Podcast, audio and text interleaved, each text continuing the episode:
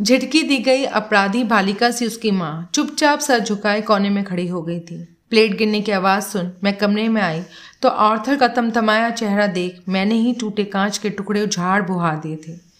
जब मात्र भक्त ऑर्थर ही कभी कभी बूढ़ी माँ की छोटी मोटी त्रुटियों पर ऐसे झल्ला उठता था तो क्या पत्नी आने पर धीरे धीरे एक बोझ बनी जा रही सास की आक्रमण्यता को वह सह पाएगी? मुझे अपनी नानी के साथ किया गया। बड़ी और मंजली मामियों के दुर्व्यवहार याद हुआ था। कितनी बातें सुनाई जाती थी नानी को। तीर से भी तीखे व्यंग बाणों को झेलती नानी। बार बार आकाश की और कांपते हाथ जोड़कर कहती, नारायण, उठा लो अब प्रभु। सबकी ज़िंदगी में जहर घोल रही हूँ। संपीर्णी सी अपनी ही संतान को निकल रही हूँ मैं। वह तो निकल ही रही हैं। बड़ी मामी की तीखी आवाज़ कढ़ाई में छनछनाते बड़ों की छन को मलान करती भीतर चली आई थी। बरसात के दिन, और अब गुमूद बिस्तर में। ऐसी सड़ांद आ रही है आज उस कमरे से कि लग रहा है कि मुर्दा सड़ रहा है।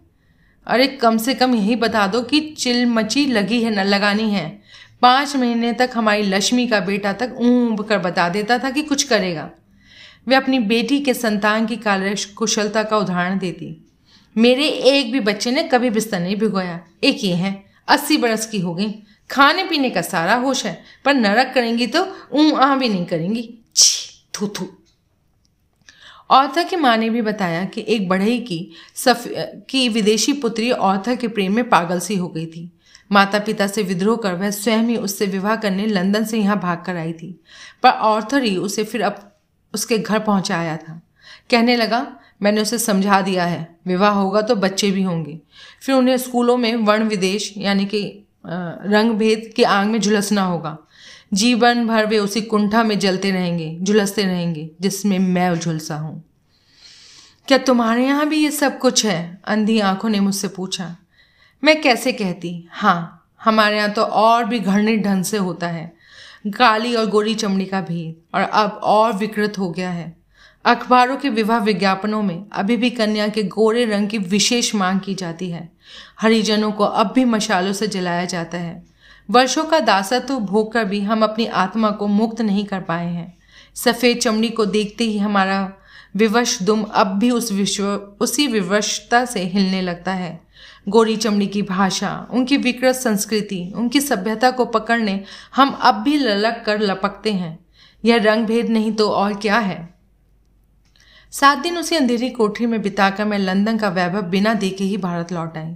लंदन से दूर उस झोपड़पट्टी सी बस्ती में ना मुझे किसी ने देखा, ना मैं बाहर निकली। एक बार ऑर्थर ने ही प्रस्ताव रखा कि वह हर शनिवार को लंदन जाता है। मैं जब से आई हूँ तो क्यों ना वह मुझे घुमाकर कुछ दर्शनीय प्रसिद्ध ऐतिहासिक स्थान दिखा लाए। किंतु मैंने उसका प्रस्ताव उसी क्षण फेर दिया। क्या ये संभावना सदैव नहीं बनी रहेगी कि किसी भी क्षण में उस प्रवंचक से टकरा जाऊँ, जिसके अतीत के क्षणिक स्पर्श की स्मृति मुझे दिन रात सहस बिच्छुओं सा डंक दे रही थी। British Museum, Hyde Park Buckingham Place के रंगीन चौपदा, सब कुछ देखने के अधूरे सपने, आँखों में ही लिए मैं भारत लौट आई। ऐसी व्यर्थ विदेश यात्रा कर कोरी हंडिया सी भारत लौटने वाली मैं शायद पहली भारतीय थी। औरतन ने ही मेरे लौटने की संपूर्ण व्यवस्था कर दी थी। मैं चलने लगी तो उसकी माँ ने मुझे छाती से चिपटा लिया। कहने लगी, बच्ची, तुम अभी जवान हो। एक बार ठोकर खा ली तो क्या हुआ? उठकर खड़ी हो और फिर सीना तांग कर चलती रहो। इस बार अच्छा लड़का देखकर घर बसा लो। मैं उनसे कैसे कहती कि हमारे देश में अब भी ब्राह्मण दुहिता का अंगूठा एक ही बार थामा जाता है? उसके संस्कार स्वयं ही उसे दूसरा अंगूठा थामने की अनुमति नहीं देते। कैसे नहीं देते? मैंने एक बार फिर बड़े अधैर्य से टोक दिया था। अलाक को देख, उसने क्या तलाक लेकर एक मद्रासी से शादी नहीं कर ली? और अपनी वह भरी अदालत में अपने नपुसंग पति के पौरुष की धज्जियाँ उड़ा के अब ठाठ से दूसरा विवाह कर रानी बनी बैठी है। अपनी अपनी बात है मौसी, एक बार जुआ हार कर सर्वस गवा चुकी हूँ। अब दूसरी बार मैं दाम नहीं लगा सकती। ठीक ही कह रही थी वह। मैं क्या उसे नहीं जानती थी? उसकी गहरी जड़ें, उस जिद्दी पौधे की सी जड़ें थी, जिसको कलम कर दूसरी धरा पर लाख प्रयत्न करने पर चतुर से चतुर बागवान भी कभी नहीं उगा सकता। और था मैंने चलने से पहले औरथा से कहा, मेरा एक काम कर दोगे? कहो, मैं थम कर खड़ा हो गया।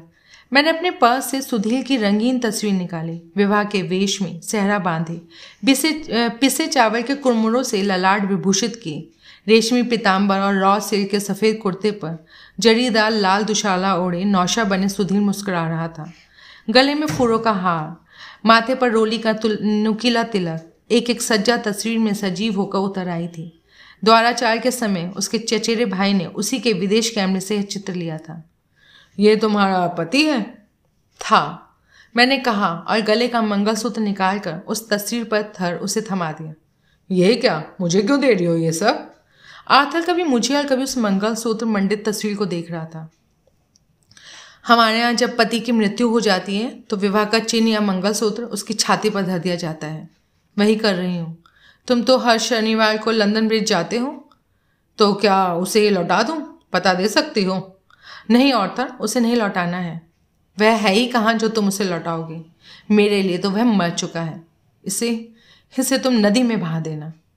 एक क्षण को वह मुझे देखता रहा। फिर उसने मेरा चुबुक थाम अपने करदलरे काले मोटे अधर मेरे ललाट पर रख दिए। और किसी परपुरुष ने ऐसा दुस्साहस किया होता तो मैं उसका मुँह नोच लेती उसकी आँखें निकाल लेती। किंतु मुझे लगा मैं जागेश्वर के गोप मंडक में खड़ी हूँ और धरास में धसे उस अदृश्य शिवलिंग का स्पर्श ही मेरे ललाट को शीतल स्निग्ध कर गया है। मेरी उड़ा, उड़ान के सब सहयात्री एक एक कर चेकिंग के लिए चले गए। तो उसने मुझे बैग थमाकर कहा, जाओ, ईश्वर तुम्हारी रक्षा करे। फिर बिना मेरी ओर देखे, वह तीर सा निकल गया। उन सजल आँखों के आँसू कहीं मेरी ही उपस्थिति में नीचे न लुढ़क पड़े, इसलिए ऐसा भाग गया था क्या वह?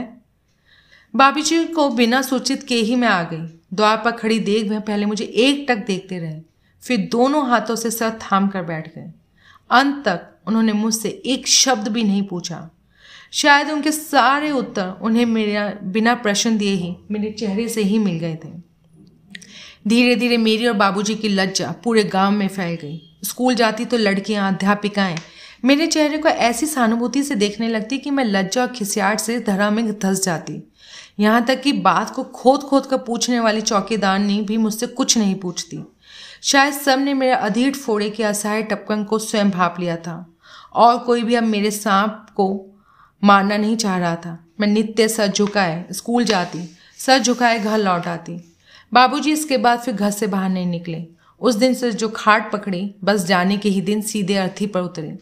एक बार जी में आया कि बदली करवा लूँ। पर क्या होता बदली करा के? मेरा दुर्भाग्य मेरी लज्जा क्या मुझे छोड़ देगी? वही तो नारी जीवन का सबसे बड़ा अभिशाप है, मौसी। वह जहाँ जाती है, उसका यतीत उससे पहले वहाँ पहुँच जाता है।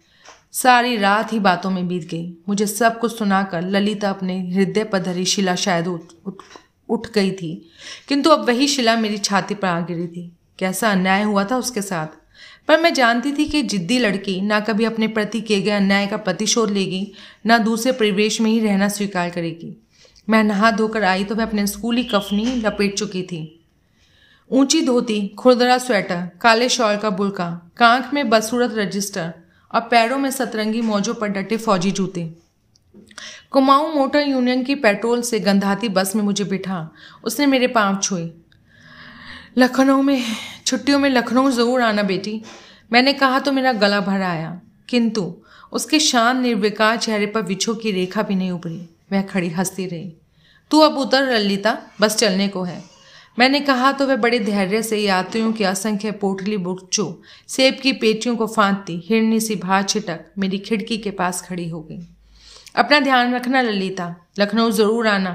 मुझे तुझको वहाँ पर देख कर बहुत अच्छा लगेगा वह फिर हँसी, और उसकी वही हँसी मेरे हृदय में भाले से भीतर तक धस गई। जैसे मैंने किसी मृत्यु पथ के यात्री को बड़ बस रोकने की चेष्टा की हो।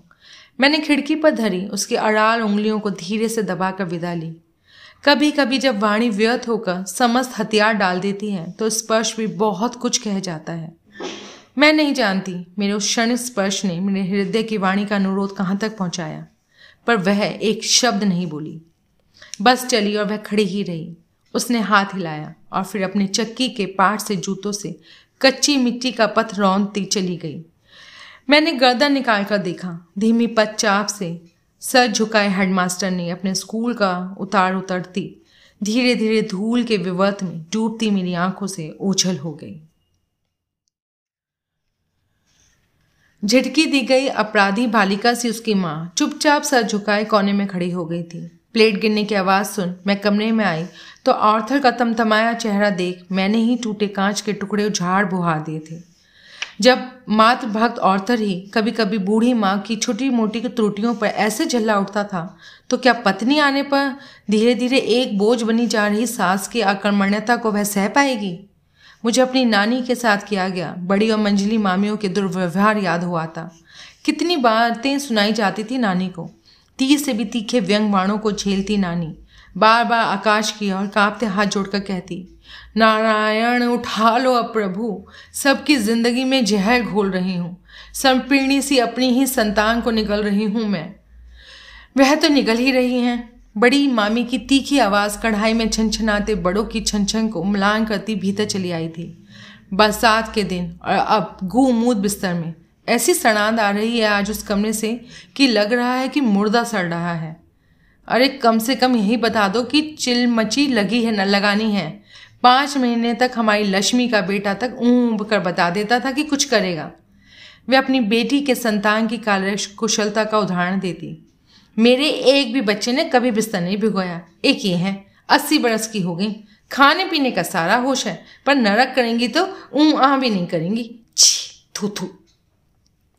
औथा की माँ ने भी बताया कि एक बढ़ई की सफ, की विदेशी पुत्री औथा के प्रेम में पागल सी हो गई थी। माता पिता से विद्रोह कर वह स्वयं ही उससे विवाह करने लंदन से यहाँ भाग कर आई थी। पर ऑर्थर ही उसे फिर अब उसके घर पहुँचाया था। कहने लगा, मैंने उसे समझा दिया है। विवाह होगा तो बच्चे भी होंगे। फिर उन्हें स्कूलों में वर्ण विदेश यानी कि रंग भेद के आंग में झुलसना होगा। जीवन भर वे उसी कुंठा में जलते रहेंगे, झुलसते रहेंगे, जिसमें मैं झुलसा हूँ। क्या तुम्हारे यहाँ भी ये सब कुछ है? अंधी आँखों ने मुझसे पूछा। मैं कैसे कहती? हाँ हमारे यहाँ तो और भी घृणित ढंग से होता है। काली और गोरी चमड़ी का भेद, और अब और विकृत हो गया है। अखबारों के विवाह विज्ञापनों में अभी भी कन्या के गोरे रंग की विशेष मांग की जाती है। हरिजनों को अब भी मशालों से जलाया जाता है। वर्षों का दासत्व भोग कर भी हम अपनी आत्मा को मुक्त नहीं कर पाए हैं। सफ़ेद चमड़ी को देखते ही हमारा विवश दुम अब भी उस विश्व, उसी विवशता से हिलने लगता है। गोरी चमड़ी की भाषा, उनकी विकृत संस्कृति, उनकी सभ्यता को पकड़ने हम अब भी ललक कर लपकते हैं। यह रंग भेद नहीं तो और क्या है? सात दिन उसी अंधेरी कोठरी में बिताकर मैं लंदन का वैभव बिना देखे ही भारत लौट आई। लंदन से दूर उस झोपड़पट्टी सी बस्ती में ना मुझे किसी ने देखा, ना मैं बाहर निकली। एक बार ऑर्थर ने ही प्रस्ताव रखा कि वह हर शनिवार को लंदन जाता है। मैं जब से आई हूँ तो क्यों ना वह मुझे घुमाकर कुछ दर्शनीय प्रसिद्ध ऐतिहासिक स्थान दिखा लाए किंतु मैंने उसका प्रस्ताव उसी क्षण फेर दिया। क्या ये संभावना सदैव नहीं बनी रहेगी कि किसी भी क्षण में उस प्रवंचक से टकरा जाऊँ, जिसके अतीत के क्षणिक स्पर्श की स्मृति मुझे दिन रात सहस बिच्छुओं सा डंक दे रही थी? British Museum, Hyde Park Buckingham Place के रंगीन चौपदा, सब कुछ देखने के अधूरे सपने आँखों में ही लिए मैं भारत लौट आई। ऐसी व्यर्थ विदेश यात्रा कर कोरी हंडिया सी भारत लौटने वाली मैं शायद पहली भारतीय थी। औरतन ने ही मेरे लौटने की संपूर्ण व्यवस्था कर दी थी। मैं चलने लगी तो उसकी माँ ने मुझे छाती से चिपटा लिया। कहने लगी, बच्ची, तुम अभी जवान हो। एक बार ठोकर खा ली तो क्या हुआ? उठकर खड़ी हो और फिर सीना तांग कर चलती रहो। इस बार अच्छा लड़का देखकर घर बसा लो। मैं उनसे कैसे कहती कि हमारे देश में अब भी ब्राह्मण दुहिता का अंगूठा एक ही बार थामा जाता है? उसके संस्कार स्वयं ही उसे दूसरा अंगूठा थामने की अनुमति नहीं देते। कैसे नहीं देते? मैंने एक बार फिर बड़े अधैर्य से टोक दिया था। अलाक को देख, उसने क्या तलाक लेकर एक मद्रासी से शादी नहीं कर ली? और अपनी वह भरी अदालत में अपने नपुसंग पति के पौरुष की धज्जियाँ उड़ा के अब ठाठ से दूसरा विवाह कर रानी बनी बैठी है। अपनी अपनी बात है मौसी। एक बार जुआ हार कर सर्वस गवा चुकी हूँ। अब दूसरी बार मैं दाम नहीं लगा सकती। ठीक ही कह रही थी वह। मैं क्या उसे नहीं जानती थी? उसकी गहरी जड़ें, उस जिद्दी पौधे की सी जड़ें थीं, जिसको कलम कर दूसरी धरा पर, लाख प्रयत्न करने पर चतुर से चतुर बागवान भी कभी नहीं उगा सकता। और था मैंने चलने से पहले औरथा से कहा, मेरा काम कर दोगे? कहो, मैं थम कर खड़ा हो गया। मैंने अपने पर्स से सुधील की रंगीन तस्वीर निकाली, विवाह के वेश में सहरा बांधे, पिसे पिसे चावल के कुरमुरों से ललाट विभूषित किए रेशमी पिताम्बर और रॉ सिल्क के सफ़ेद कुर्ते पर जरीदार लाल दुशाला ओढ़े नौशा बने सुधीर मुस्कुरा रहा था। गले में फूरों का हार, माथे पर रोली का नुकीला तिलक एक एक सज्जा तस्वीर में सजीव होकर उतर आई थी। द्वाराचार के समय उसके चचेरे भाई ने उसी के विदेश कैमरे से चित्र लिया था। ये तुम्हारा पति है? था। मैंने कहा, और गले का मंगलसूत्र निकालकर उस तस्वीर पर थर, उसे थमा दिया। ये क्या? मुझे क्यों दे रही हो ये सब? आर्थर कभी मुझे और कभी उस मंगलसूत्र मंडित तस्वीर को देख रहा था। हमारे यहाँ जब पति की मृत्यु हो जाती है तो विवाह का चिन्ह या मंगलसूत्र उसकी छाती पर धर दिया जाता है। वही कर रही हूँ। तुम तो हर शनिवार को लंदन ब्रिज जाते हो। तो क्या उसे लौटा दूँ? पता दे सकती हो? नहीं औरतर उसे नहीं लौटाना है। वह है ही कहाँ जो तुम उसे लौटाओगे? मेरे लिए तो वह मर चुका है। इसे इसे तुम नदी में बहा देना। एक क्षण को वह मुझे देखता रहा। फिर उसने मेरा चुबुक थाम, अपने करदलरे काले मोटे अधर मेरे ललाट पर रख दिए। और किसी पर पुरुष ने ऐसा दुस्साहस किया होता तो मैं उसका मुँह नोच लेती, उसकी आँखें निकाल लेती। किंतु मुझे लगा मैं जागेश्वर के गोप मंडक में खड़ी हूँ और धरास में धसे उस अदृश्य शिवलिंग का स्पर्श ही मेरे ललाट को शीतल स्निग्ध कर गया है। मेरी उड़ा, उड़ान के सब सहयात्री एक एक कर चेकिंग के लिए चले गए तो उसने मुझे बैग थमाकर कहा जाओ ईश्वर तुम्हारी रक्षा करे। फिर बिना मेरी ओर देखे वह तीर सा निकल गया। उन सजल आँखों के आँसू कहीं मेरी ही उपस्थिति में नीचे न लुढ़क पड़े इसलिए ऐसा भाग गया था क्या वह? बाबी जी को बिना सूचित के ही मैं आ गई। द्वार पर खड़ी देख वह पहले मुझे एक टक देखते रहे, फिर दोनों हाथों से सर थाम कर बैठ गए। अंत तक उन्होंने मुझसे एक शब्द भी नहीं पूछा। शायद उनके सारे उत्तर उन्हें मेरा बिना प्रश्न दिए ही, मेरे चेहरे से ही मिल गए थे। धीरे धीरे मेरी और बाबूजी की लज्जा पूरे गाँव में फैल गई। स्कूल जाती तो लड़कियाँ, अध्यापिकाएँ मेरे चेहरे को ऐसी सहानुभूति से देखने लगती कि मैं लज्जा और खिसियाट से धरा में धस जाती। यहाँ तक कि बात को खोद खोद कर पूछने वाली चौकीदार ने भी मुझसे कुछ नहीं पूछती। शायद सबने मेरे अधीर फोड़े के असहाय टपकन को स्वयं भाप लिया था, और कोई भी अब मेरे सांप को मारना नहीं चाह रहा था। मैं नित्य सर झुकाए, स्कूल जाती, सर झुकाए घर लौट आती। बाबूजी इसके बाद फिर घर से बाहर नहीं निकले। उस दिन से जो खाट पकड़ी, बस जाने के ही दिन सीधे अर्थी पर उतरे। एक बार जी में आया कि बदली करवा लूँ पर क्या होता बदली करा के? मेरा दुर्भाग्य मेरी लज्जा क्या मुझे छोड़ देगी? वही तो नारी जीवन का सबसे बड़ा अभिशाप है, मौसी। वह जहाँ जाती है, उसका यतीत उससे पहले वहाँ पहुँच जाता है। सारी रात ही बातों में बीत गई। मुझे सब कुछ सुनाकर ललिता अपने हृदय पर धरी शिला शायद उठ उठ उठ गई थी। किंतु अब वही शिला मेरी छाती पर आ गिरी थी। कैसा अन्याय हुआ था उसके साथ? पर मैं जानती थी कि जिद्दी लड़की ना कभी अपने प्रति किए गए अन्याय का प्रतिशोध लेगी, ना दूसरे परिवेश में ही रहना स्वीकार करेगी। मैं नहा धोकर आई तो वह अपने स्कूली कफनी लपेट चुकी थी। ऊँची धोती, खुरदरा स्वेटर, काले शॉल का बुलका, कांख में बदसूरत रजिस्टर और पैरों में सतरंगी मौजों पर डटे फौजी जूते। कुमाऊं मोटर यूनियन की पेट्रोल से गंधाती बस में मुझे बिठा। उसने मेरे पाँव छुए। लखनऊ में छुट्टियों में लखनऊ ज़रूर आना बेटी। मैंने कहा तो मेरा गला भर आया। किंतु उसके शान निर्विकार चेहरे पर विछो की रेखा भी नहीं उभरी। वह खड़ी हंसती रही। तू अब उतर ललिता, बस चलने को है। मैंने कहा तो वह बड़े धैर्य से यात्रियों की असंख्य पोटली बुच्चो सेब की पेटियों को फांदती हिरनी सी भार छिटक मेरी खिड़की के पास खड़ी हो गई। अपना ध्यान रखना ललिता, लखनऊ ज़रूर आना। मुझे तुझको वहाँ पर देख कर बहुत अच्छा लगेगा। वह फिर हँसी। और उसकी वही हँसी मेरे हृदय में भाले से भीतर तक धस गई। जैसे मैंने किसी मृत्यु पथ के यात्री को बड़ बस रोकने की चेष्टा की हो। मैंने खिड़की पर धरी, उसकी अड़ाल उंगलियों को धीरे से दबाकर विदा ली। कभी कभी जब वाणी व्यर्थ होकर समस्त हथियार डाल देती है तो स्पर्श भी बहुत कुछ कह जाता है। मैं नहीं जानती, मेरे उस क्षण स्पर्श ने मेरे हृदय की वाणी का अनुरोध कहाँ तक पहुँचाया, पर वह एक शब्द नहीं बोली। बस चली और वह खड़ी ही रही। उसने हाथ हिलाया और फिर अपने चक्की के पाट से जूतों से कच्ची मिट्टी का पथ रौंदती चली गई। मैंने गर्दन निकाल कर देखा, धीमी पच्चाप से सर झुकाए हेडमास्टर ने अपने स्कूल का उतार उतरती धीरे धीरे धूल के विवर्त में डूबती मेरी आँखों से ओझल हो गई।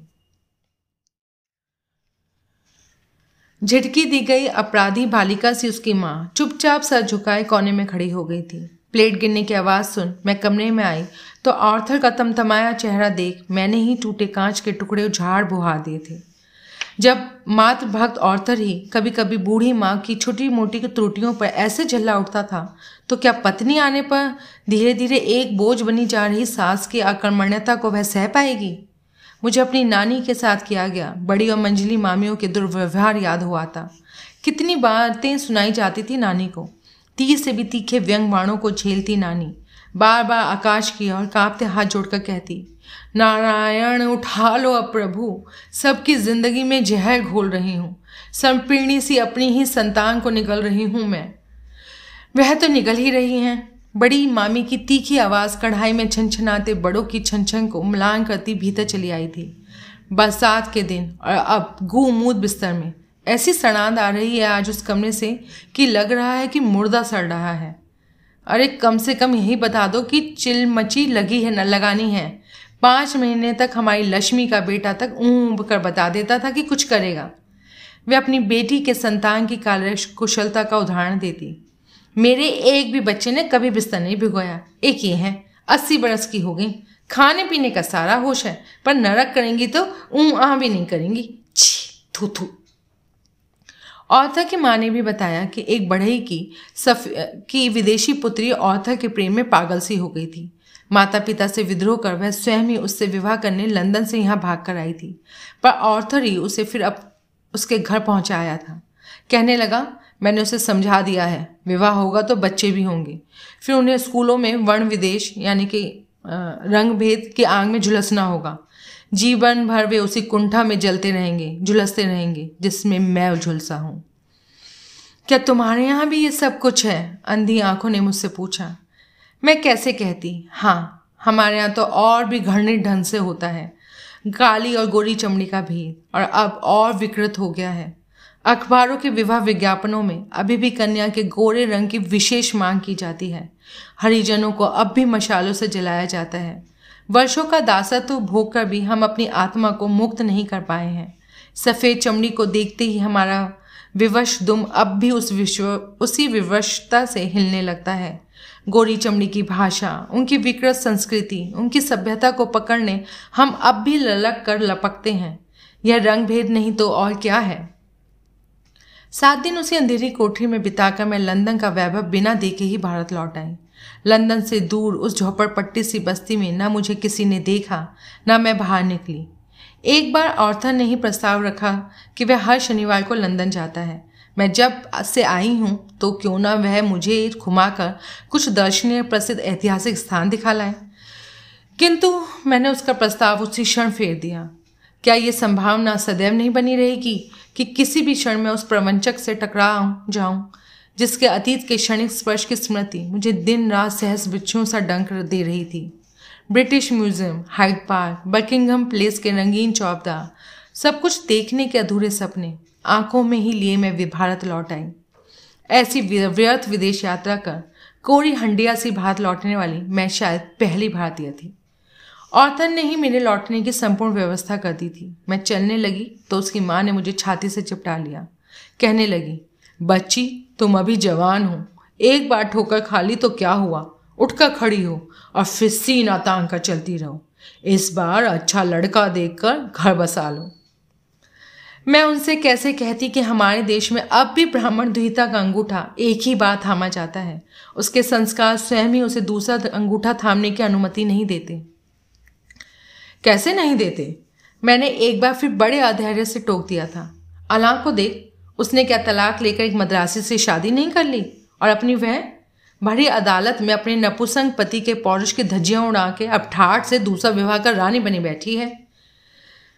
अपनी अपनी बात है मौसी, एक बार जुआ हार कर सर्वस गवा चुकी हूँ। अब दूसरी बार मैं दाम नहीं लगा सकती। ठीक ही कह रही थी वह। मैं क्या उसे नहीं जानती थी? उसकी गहरी जड़ें, उस जिद्दी पौधे की सी जड़ें थी, जिसको कलम कर दूसरी धरा पर, लाख प्रयत्न करने पर चतुर से चतुर बागवान भी कभी नहीं उगा सकता। और था मैंने चलने से पहले औरथा से कहा, मेरा काम कर दोगे? कहो मैं थम कर खड़ा हो गया। मैंने अपने पर्स से सुधील की रंगीन तस्वीर निकाली, विवाह के वेश में सहरा बांधे, पिसे पिसे चावल के कुरमुरों से ललाट विभूषित किए रेशमी पिताम्बर और रॉ सिल्क के सफ़ेद कुर्ते पर जरीदार लाल दुशाला ओढ़े नौशा बने सुधीर मुस्कुरा रहा था। गले में फूरों का हार, माथे पर रोली का नुकीला तिलक एक एक सज्जा तस्वीर में सजीव होकर उतर आई थी। द्वाराचार के समय उसके चचेरे भाई ने उसी के विदेश कैमरे से चित्र लिया था। ये तुम्हारा पति है? था। मैंने कहा और गले का मंगलसूत्र निकालकर उस तस्वीर पर थर उसे थमा दिया। ये क्या? मुझे क्यों दे रही हो ये सब? आर्थर कभी मुझे और कभी उस मंगलसूत्र मंडित तस्वीर को देख रहा था। हमारे यहाँ जब पति की मृत्यु हो जाती है तो विवाह का चिन्ह या मंगलसूत्र उसकी छाती पर धर दिया जाता है। वही कर रही हूँ। तुम तो हर शनिवार को लंदन ब्रिज जाते हो। तो क्या उसे लौटा दूँ? पता दे सकती हो। नहीं औरतर उसे नहीं लौटाना है।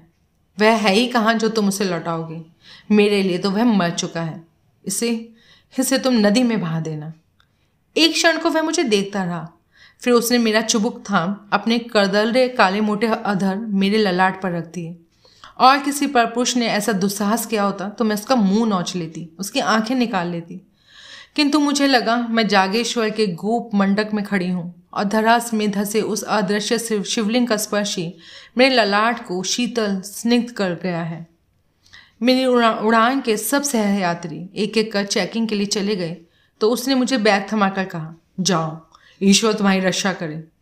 फिर बिना मेरी ओर देखे, वह तीर सा निकल गया। उन सजल आँखों के आँसू कहीं मेरी ही उपस्थिति में नीचे न लुढ़क पड़े, इसलिए ऐसा भाग गया था क्या वह? बाबी जी को बिना सूचित के ही मैं आ गई। द्वार पर खड़ी देख वह पहले मुझे एक टक देखते रहे, फिर दोनों हाथों से सर थाम कर बैठ गए। अंत तक उन्होंने मुझसे एक शब्द भी नहीं पूछा।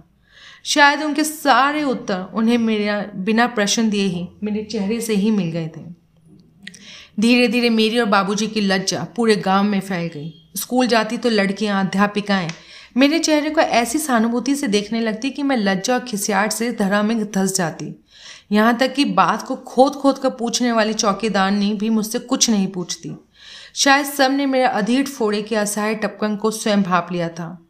और कोई भी अब मेरे सांप को मारना नहीं चाह रहा था। मैं नित्य सर झुकाए, स्कूल जाती, सर झुकाए घर लौट आती।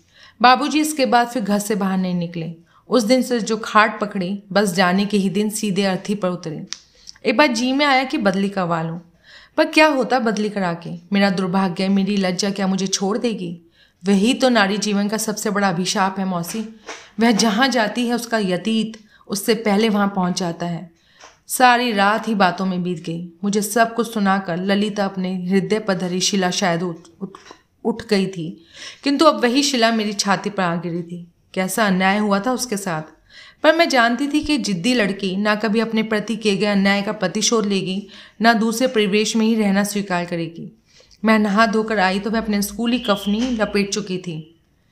ऊँची धोती, खुरदरा स्वेटर, काले शॉल का बुलका, कांख में बदसूरत रजिस्टर और पैरों में सतरंगी मौजों पर डटे फौजी जूते। कुमाऊं मोटर यूनियन की पेट्रोल से गंधाती बस में मुझे बिठा। उसने मेरे पाँव छुए। लखनऊ में, छुट्टियों में लखनऊ ज़रूर आना बेटी। मैंने कहा तो मेरा गला भर आया। किंतु उसके शान निर्विकार चेहरे पर विछो की रेखा भी नहीं उभरी। वह खड़ी हंसती रही। तू अब उतर ललिता, बस चलने को है। मैंने कहा तो वह बड़े धैर्य से यात्रियों की असंख्य पोटली बुच्चो सेब की पेटियों को फांदती, हिरनी सी भार छिटक मेरी खिड़की के पास खड़ी हो गई। अपना ध्यान रखना, ललिता। लखनऊ ज़रूर आना। मुझे तुझको वहाँ पर देख कर बहुत अच्छा लगेगा। वह फिर हँसी। और उसकी वही हँसी मेरे हृदय में भाले से भीतर तक धस गई। जैसे मैंने किसी मृत्यु पथ के यात्री को बड़ बस रोकने की चेष्टा की हो। मैंने खिड़की पर धरी, उसकी अड़ाल उंगलियों को धीरे से दबाकर विदा ली। कभी कभी जब वाणी व्यर्थ होकर समस्त हथियार डाल देती है तो स्पर्श भी बहुत कुछ कह जाता है। मैं नहीं जानती, मेरे उस क्षण स्पर्श ने मेरे हृदय की वाणी का अनुरोध कहाँ तक पहुँचाया, पर वह एक शब्द नहीं बोली। बस चली और वह खड़ी ही रही। उसने हाथ हिलाया और फिर अपने चक्की के पाट से जूतों से कच्ची मिट्टी का पथ रौंदती चली गई। मैंने गर्दन निकाल कर देखा। धीमी पच्चाप से सर झुकाए हेडमास्टर ने अपने स्कूल का उतार उतरती। धीरे धीरे धूल के विवर्त में डूबती मेरी आँखों से ओझल हो गई।